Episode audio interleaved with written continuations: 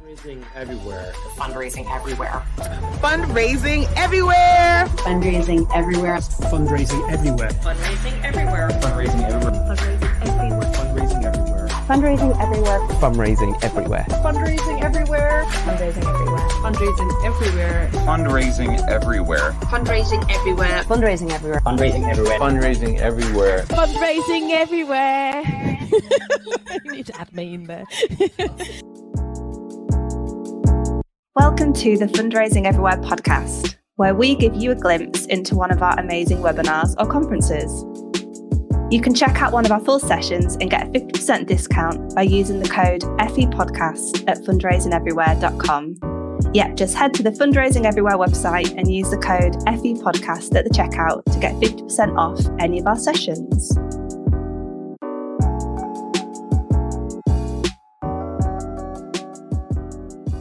Hello, hello. Welcome to the Fundraising Everywhere podcast. My name is Alex Aggidis, and I'm head of growth marketing here at Fundraising Everywhere and Everywhere Plus. I'm here today to talk to you about Corporate Partnerships Everywhere 2022, which was back even bigger and better than last year. Now, I have with me today the brilliant Andy King, who is head of partnership development at Remarkable Partnerships. And Andy, as I'm sure many of you will know, is the curator of corporate partnerships everywhere. Now, before we get into um, the conference chat, um, Andy, hey, it's nice to see you. Hi, it's nice to see you too. How Everyone else can't see us, but we can see each other, which is nice. we can see each other. Always lovely to see your face. Um, how's everything going in your neck of the woods? yeah, it's good. Thank you. It's a lovely sunny day on the day that we're recording, and lots of partnerships have kind of come to fruition this week, which is really nice to see. So, yeah, keep your eyes peeled, and you'll see some cool partnerships uh, being published in the next couple of months. Feel Good Friday. I love that. It's Mm. actually, I've been speaking to people from all over the world today, you know. So um, I'm obviously in France. I've been speaking to people in Romania, in the UK. Um, I was speaking to someone else somewhere else as well. It's sunny everywhere today, basically. So today is a good day for the weather. Nice. Hopefully, it's going to continue into the weekend and everyone can have a nice sunny weekend as well. Hmm. So, Andy, would you like to tell us a little bit more about you um, and the work that you do with Remarkable Partnerships? Yeah, sure. So, as you've mentioned, I'm our head of partnership development. So, I really focused on our new business efforts, both for clients and for the, the consultancy itself. But what we at Remarkable Partnerships do is help charities and companies partner together better in order to build a better world. So, that can look like anything from helping you work out which companies are best placed to help you achieve your mission faster and with greater certainty or what you're going to say when you get in front of those companies and it's just a really fun way to to help fundraising and help the sector from here Amazing. Um, now, I don't want to us to get too sidetracked because I know that we've got lots of amazing corporate partnerships everywhere stuff to talk about. But I'm really interested, actually, just to hear from you, like just a few like top line reflections on corporate fundraising, like through the pandemic, um, and you know how it changed, and I guess how you see it kind of emerging now. Has there been a has there been a change that you've noticed? yeah it's a great question and in truth it has changed massively but most of those changes were already coming they've just accelerated Mm-hmm. so one of the big changes is that we as an audience have had much more time to look at how companies are behaving and decide if that company is a company that we want to work for, give our business to, engage with in any way. We were really critical of how companies behaved at, at the start of the pandemic. You just have to think about, for example, JD Sport deciding that they were a critical business, so needing to stay Mm. open, which led to that. massive calls of boycotts Yeah. or uh, someone from Wetherspoons saying that there was no evidence that anyone had ever caught coronavirus in a Wetherspoons, so they were going to be staying open, Oh god. which was that happen? Yeah, they they published a statement saying that they Wow. didn't think pubs should close, Wow. and the public reaction was incredibly negative. Mm. Whereas companies like Gymshark, who made a really purpose driven response saying that nurses have never had to be working harder. And actually, if we're only allowed to get out once a day, we should be doing our best to keep healthy in that that hour a day. So we should Mm. be doing a, a hashtag sweat for the NHS. and anyone that posted a selfie of themselves hashtag sweating for the NHS, they would donate five pounds to an NHS charity on that person's behalf. Mm. And that has massively accelerated their growth because loads of people have been like, oh, this is a sportswear brand that really, really cares about people. values." Yeah. Exa- exactly. Yeah. Um, and I guess at the time when those people, you know, it, within that organization were, were having the chat, you know, around the virtual table, they were all probably on Mm. their kitchen tables or in their in their um their offices at home. My like I don't know, my gut feeling is that they were thinking, what can we do to kind of help people? You know, it was an authentic response. And obviously that has seen them well. And actually the brand value of that has really kind of um, amplified their work because people yeah, people respond to that. And I guess, yeah, we don't want to get too much into it, but there's a lot of really interesting stuff out there at the moment, isn't there, around purpose driven brands and how that interplay Exactly. with charities works and what that means for charities. And actually, you know, is there space for the two? Or, you know, I guess you would say, well, actually, how do you get those two kind of um, things working together in the best possible way? Yeah, exactly. And I think really what that means is what charity partnerships look like with companies might be quite different. They Mm. might be more marketing heavy or more employee heavy, but it's really cool to see that they need us right now. Yeah. They've always needed us, but they they know that they need us right now. Um, and it's been really cool to see that develop. Well, yeah. So, what comes to mind actually was something that I wanted to mention at the end of this um, podcast. But what comes to mind is your closing statement, actually, at Corporate Partnerships Everywhere. Segue. that, that wasn't meant to be a segue, but it's a good segue. Um, you said, and I know that you said this because I typed it word for word because I was live tweeting on the day. um, you said, There's never been a better time for partnerships. Businesses need us to show the world they're making it a better place and we can provide the solution they so desperately need. Do you want to say a little bit more about that? Yeah, absolutely. I mean, I, I completely stand by it. And I think the problems that companies are facing are really crystallizing at the moment. People want to work for somewhere that they feel is making a positive difference. We spoke to the marketing director of a, a major, major company a few weeks ago. And he said that they hired a marketing manager in 2019 and they had over 200 applications Wow. that very same job is live at the moment and they only had seven applicants oh wow, okay. the recruitment market is just so difficult right now Yeah. and it's the same job Yeah, yeah, yeah. and he basically said that protecting their talent has become all consuming anything they can do to keep their people in their posts by giving them opportunities to upskill through charity partnerships by showing them that the work they're doing can have benefit to the world through charity partnerships by getting colleagues around a virtual table through charity partnerships they're just desperate for it because Mm.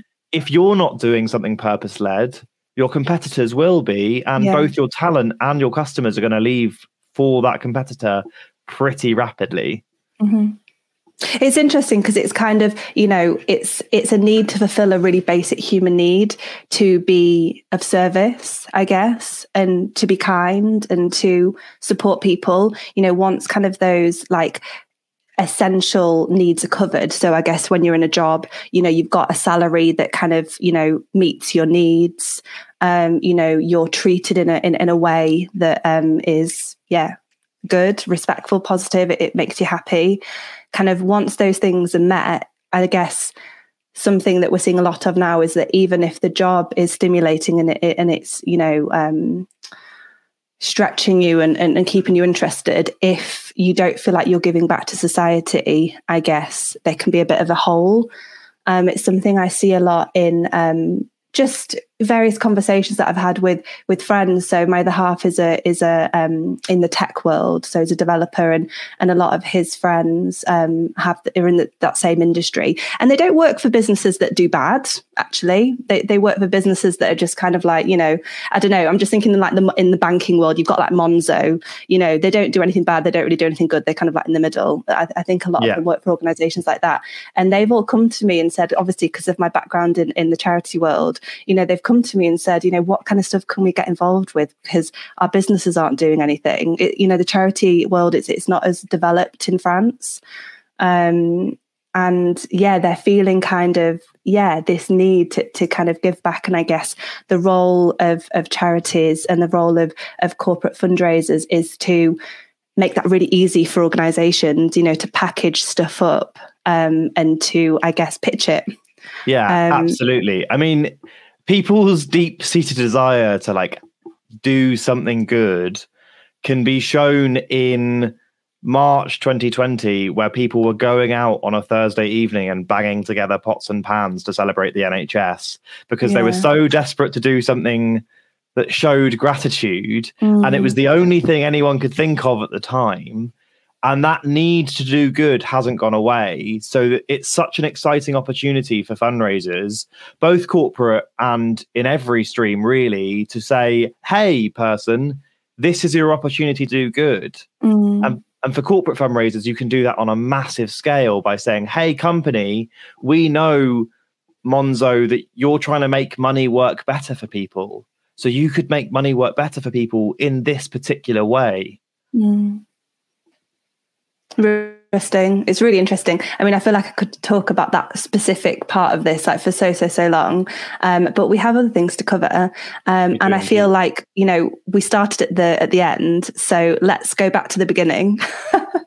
let's go back to the beginning um, Hmm. because I really want to ask you um, what your reflections were of the fantastic opening plenary um, delivered by Laura Solomons um, and your very own Jonathan Andrews of Remarkable Partnerships. Um, there were some really interesting reflections um, that I, I remember Jonathan was speaking to this idea of, you know, doing less is in you doing more. Um, could you say a little bit about that and what your, yeah, what your reflections were on that? Yeah, absolutely. I loved the plenary. It was a really nice opportunity to get two just absolute experts in their field to talk Yeah. about how to secure organization wide buy in for charity partnerships. The chat box could- was on fire, wasn't it, during that plenary? It was. I remember like trying to read through everything and it was just going too quickly. It was so well received. and it's it's a real pain point for corporate fundraisers and actually that was the really exciting thing for us as the conference curators was to think to ourselves what are the biggest questions that corporate fundraisers are facing right now? And then build a conference around answering them.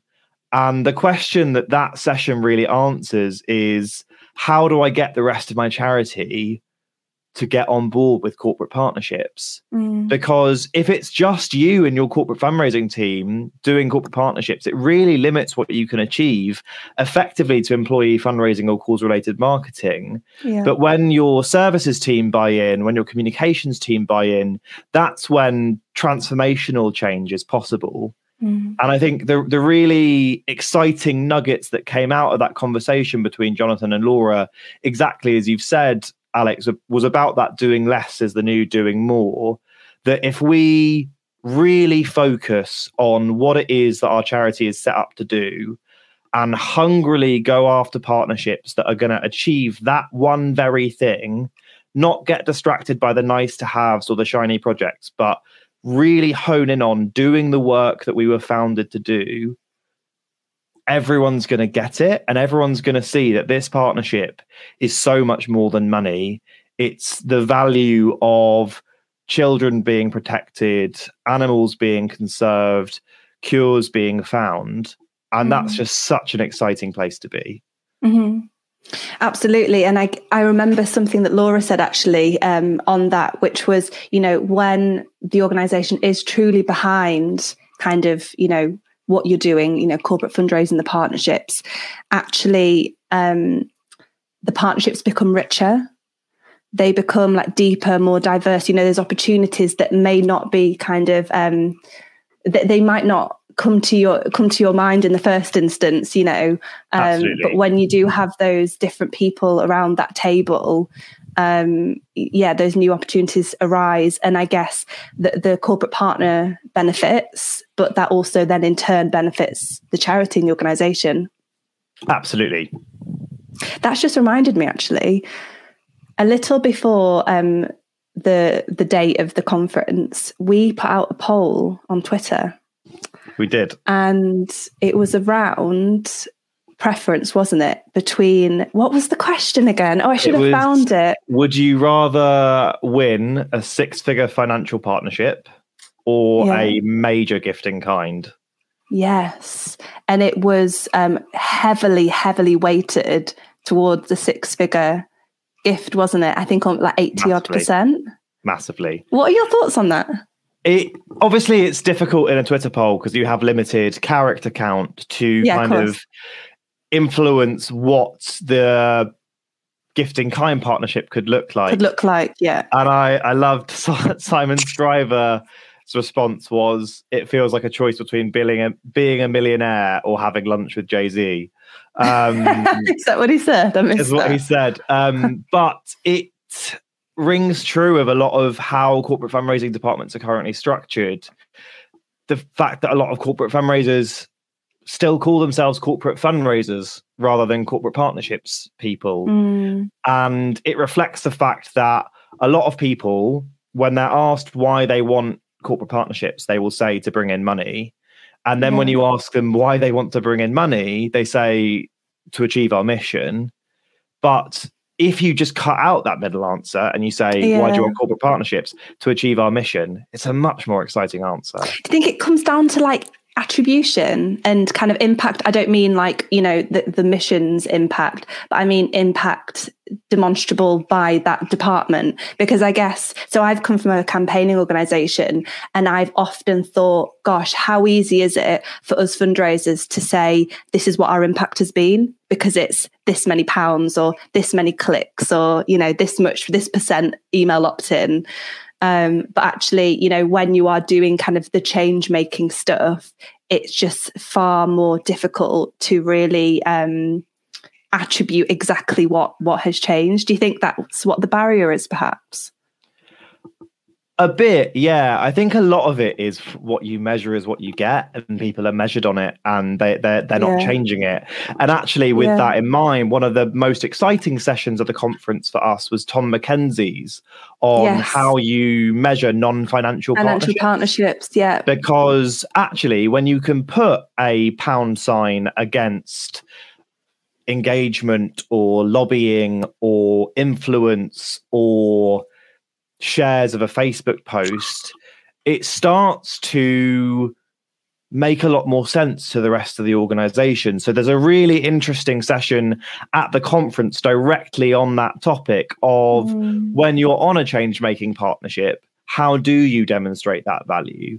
Because you're right, you can measure pounds raised, but you can also me- measure, for example, lives saved. One of the partnerships in the the mini, I wish I'd thought of that session. The one that actually won the mini, I, I wish I'd thought of that session. Sorry if that's a spoiler and you haven't got there yet. Is um, the Network Rail and the Samaritans partnership, which Yeah. in 2019 saved just shy of 2,000 lives, and I don't know how many pounds Samaritans would have had to raise to save nearly 2,000 lives, but surely saving the 2,000 lives in and of itself is worth so much more. So it's about finding your own metrics and being brave and having those conversations with your senior leadership team to redefine your KPIs Mm. and be confident and proud of that change making that you are doing. Yeah. It's really interesting. Actually, I would really, really recommend that session um, to teams that are kind of, yeah, thinking about, yeah, this very, very topic. Um, because, yeah, I'm just looking through um, some of my notes from from that session, actually. And there were some really useful models in there, actually, um, that Tom shared. Tom um, is from UK for UNHCR. Um, and the Twitter handle is at UN Refugees UK, if anyone wants to look them up. Um, but it was actually a very, very tangible session, actually. And I think that, yeah, if some fundraisers out there are thinking about, um, wanting to do some of this a little bit more, but perhaps needing to convince a decision maker, there's some actually r- really useful, tangible stuff in there to point to. Um, so, yeah, thank you for mentioning that one. Um, we've kind of got into it a little bit already, um, but what were kind of overall like we know that kind of every session was was, was so fantastic for, for different reasons. Um, but what were your highlights and, and key takeaways? As you say, every single session was just littered with nuggets of gold. But You did well, Andy. You did well. we had you a good delivered. conference. You, we you're had a good cura- conference. curator Yeah. and you, del- you delivered a good program. I'll give you that. um, we did. Remarkable partnerships. We're really proud of it, I would say. But probably the three that we would really pick out is firstly the pitch stop. yeah. Amazing. So rare to get a chance to see how other charities pitch their cause. And what was really interesting in the delegate bag that people could access is you could see a first draft of that pitch and some Mm. feedback that they were given by some pretty incredible corporate partnerships experts. Absolutely. So, kind of seeing version one, seeing the feedback, and seeing pitch two all together, which is still available as a session that you can buy, is just a fantastic way of thinking about how you might be able to pitch your cause. Mm. And one of the things that we did for the pitch stop was we limited them to five minutes per pitch. Which is quite a tight time frame, but also Mm. the, hu- the human attention span isn't much yeah, longer than for that. sure. So we went for for it. sure. And the bit that I absolutely loved to see, loved to see, is that none of the three charities started by telling us when they were founded and how many services Yeah, they have and where in the country they operate because we don't care. Yeah. we care about why they do it. And and all of them told a story, all of, all of them spoke about the problem. Storytelling was really, really strong actually for, for all of the pictures. And I think I mean, we all know storytelling is is like vital to our causes, um, but I think they demonstrated so clearly that you know charities, you know, they can often have very, very complicated missions and do loads and loads of Yeah. really amazing, amazing things. Um, but it's difficult to get your head around, actually, you know. And if you are, you know, in a business and, you know, you're not in that world as well, you know, you don't understand that the ins and outs of, of, of that kind of sector, um, to be able to be a fundraiser and just kind of select that that one story, you know, that one person story that's going to kind of um, communicate how important you know that service is that project that that charity um is yeah is such a skill. And i thought that all of the fundraisers did a really really good job. And it was so lovely to see the progression between the two. Um so i saw um all of the first pictures um, and all of the feedback actually that was given, which was um, really, really valuable, really valuable. I can, I'd really recommend if people are wanting to kind of um, go through um, the conference material to, to definitely check that out. Um, and you can see it, you know, when when the when the pitchies did their pitches live at the conference, you could really see um, that progression. And I loved the live voting. I got very excited with the live voting. Was I, so I felt really guilty when I voted for one of them because I wanted them all to win. yeah, for sure. It was it was proper neck and neck as well. it was, yeah, it was. I think there were two votes in it, and Yeah. it was there was three participants, and the the people that came second came joint second, with the winner being two votes ahead. It was Yeah, pretty intense. So yeah, the pitch stop was definitely one, but the other two that I just really wanted to pick out is Matt Gray's session yeah, as we mentioned earlier, we kind of put this conference together thinking about what are the tough questions facing corporate fundraisers right now. And possibly the toughest question is how do we engage employees in our partnership, Mm. given that some people are back in the office, some people are never going back to the office. yeah. some Much more people- distributed workforce. Exactly. And it's just a hybrid and complicated system now. Mm. And Matt really gracefully talked us through the entirety of how they've been engaging employees in their three mobile partnership. Yeah, And, and three that's mobile, Samaritans. It is, yeah. Yeah. Um, and Three Mobile probably have the most complicated workforce you can imagine because they have retail staff, and then they have retail staff who are working at home, and then they have office staff, and then they have office staff who are working at home, and they have international staff, and they just have all these different forms of staff. And the Samaritans had some really fantastic tips on what you could do to engage each of those places individually, but also as a collective. So that 20 minutes is is 20 minutes well worth watching once at least if not twice Agreed. Yeah, absolutely Then- agreed. uh, and then the third one was just david Hessekiel's se- uh, session which was The David Hessekiel. the david Hessekiel uh, talking about some of what we've been talking about earlier about how charity partnerships have changed in the pandemic but particularly about how you can use your charity brand to influence partnerships. But he just gave this really nice analogy that really stuck with me. And I am paraphrasing for the sake of time, but he Mhm. effectively said that 20 years ago, charity partnerships and purpose was this side dish or this palate cleanser in what companies would do. Mhm. Whereas now, charity partnerships and purpose is an insen- essential ingredient Totally. of any company's main dish. And if they're missing it out, it leaves a bad taste in people's mouth. Yeah. And I just love It links back to what we were saying earlier, doesn't it? People people need more. Exactly. Exactly. So yeah, but there's there's other amazing sessions. Veronica Bamford Deans was was brilliant. Yeah, Caroline Veronica for Work for Good. great. Yeah. How to make companies care about black led causes. That was a really, really, really interesting session actually. And some really Mm. tangible stuff in there as well. Um I had some, I remember I live tweeted about that session. Um and I had it. I've got Twitter up by the way. Nice. That's what I'm doing right now. I'm scrolling. I'm scrolling. Yeah, they just had some really interesting points about how to make the most of equality, diversity, and inclusion conversations, but also about examining where wealth comes from and making sure that you're speaking to a diverse audience. I thought it was a really fantastic session. Yeah, it was. I, so I found it. So um, yeah, it was Carol who was talking through why we should care. And actually, the first point that Carol made was was really interesting. Carol said, largely, it's an untapped area. And you know the value of black Mm. philanthropy is actually currently unseen. I thought it was a really interesting point to start on. Um, the second point she moved on to talk about was um, again just good economics. You know, in an era of austerity, you know we need to think about diversifying our incomes. Um, and then three, you know, absolutely like equality and equity. Um, And you know, she spoke through, you know, why black causes must be seen on the same footing as other causes. And I mean, it sounds so kind of um, obvious, doesn't it? But obviously, you know, we're still not. Th- this area still isn't need isn't where it needs to be in in the fundraising space.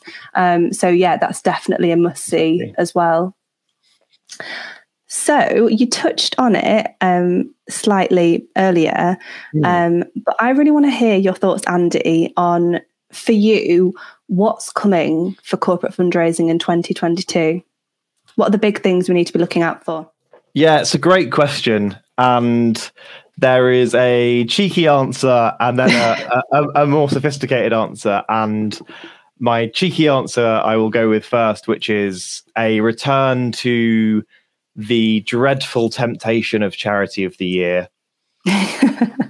Throughout the pandemic, a lot of companies that do charity of the year programs either put them on pause or simply extended their their current partnership to see themselves and that charity through the pandemic. And now that we are allegedly in a post-pandemic world, mm. a lot of those partnerships are coming to the end and the charity of the year wheel is beginning anew. And there's a real temptation for corporate fundraisers to go for them simply because they are a clearly defined process and you know how to apply and you know what the steps are. So you go for it rather than taking the brave approach of looking for marketing or strategic partnerships with other companies. And in truth, this kind of proliferation of purpose led partnerships that we were talking about through the pandemic was largely caused by the fact that corporate fundraisers weren't distracted by Charity of the Mm. Year. And it's just a, a call I want to make on corporate fundraisers is that, for example, the Deutsche Bank partnership is worth a million pounds a year, but it's only worth a million pounds a year if you win it. Yeah. And sure. rather than just thinking about it, Mm. and what it could do for your cause, you need to really assess are do you meet their criteria? Do, do you genuinely meet their criteria, or are you shoehorning in something? And Yeah. then if you do meet their criteria and you get through to staff vote, are you actually going to win the staff vote? Do you know Mm. anyone in in their offices? And so the the cheeky thing to say would be the uh, the Sith uh, Return of the Sith type return of character year and to not get distracted. Um, the more sophisticated answer would be, and we've touched on it already, but just the real crucial significance of employee engagement and having nuanced tools to bring both people at home and people in the office along with you on your charity partnership is going to be more important than ever. So, thinking about virtual stewardship events, thinking about how and when to use in person, everything like that is going to become really and hybrid as well actually. So that's just reminded me. So um, we hosted um, the charity film awards um, for the smiley movement um, the other day Hmm. and it was a hybrid event. Last year it was fully virtual and i think 10000 people attended. Um, this year it was so that the physical event was hosted um, at the Odeon in Leicester Square. I think the capacity Right. was about 500 people. Um, Mm. So like lovely, you know, like glitzy, really fun. Mm. Um, did you hear how many people attended online? no, I didn't.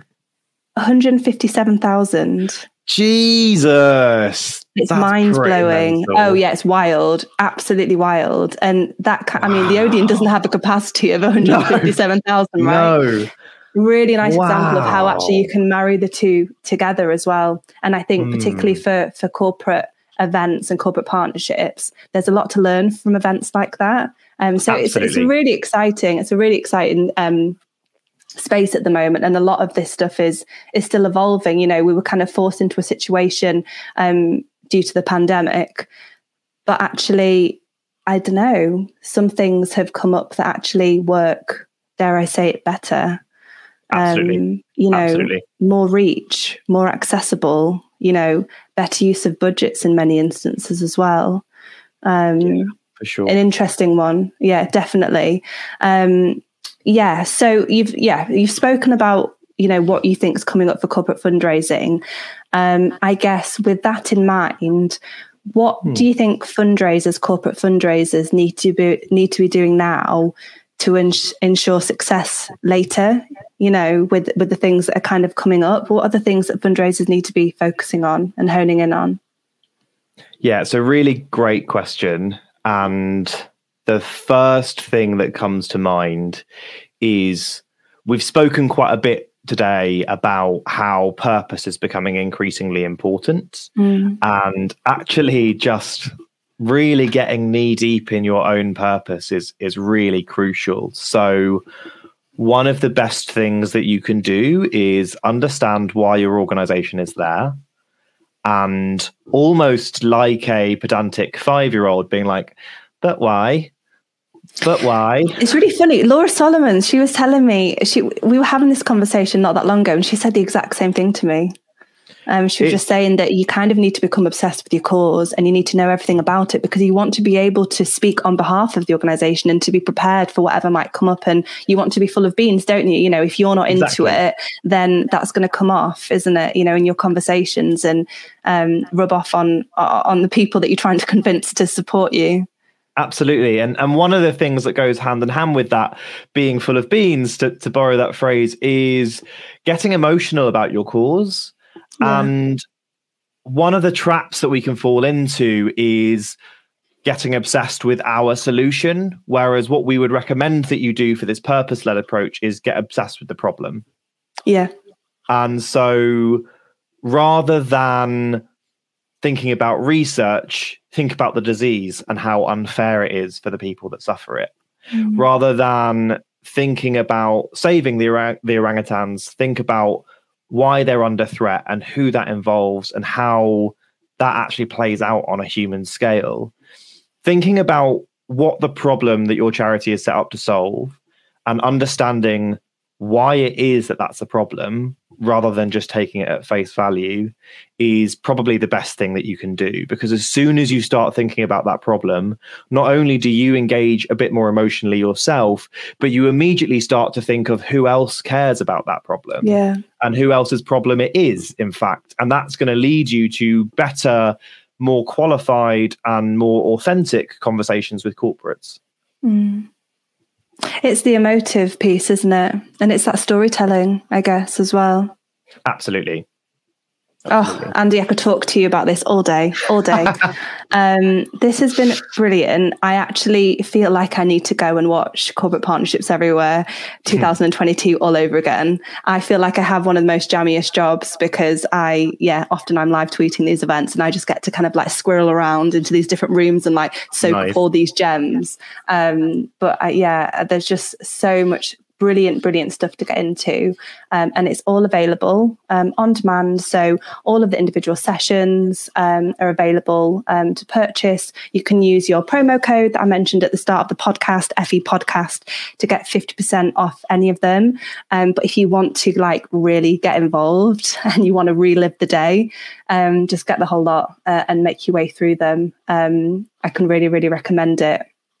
Before we go, Andy, um, I have one last question for you. Sure.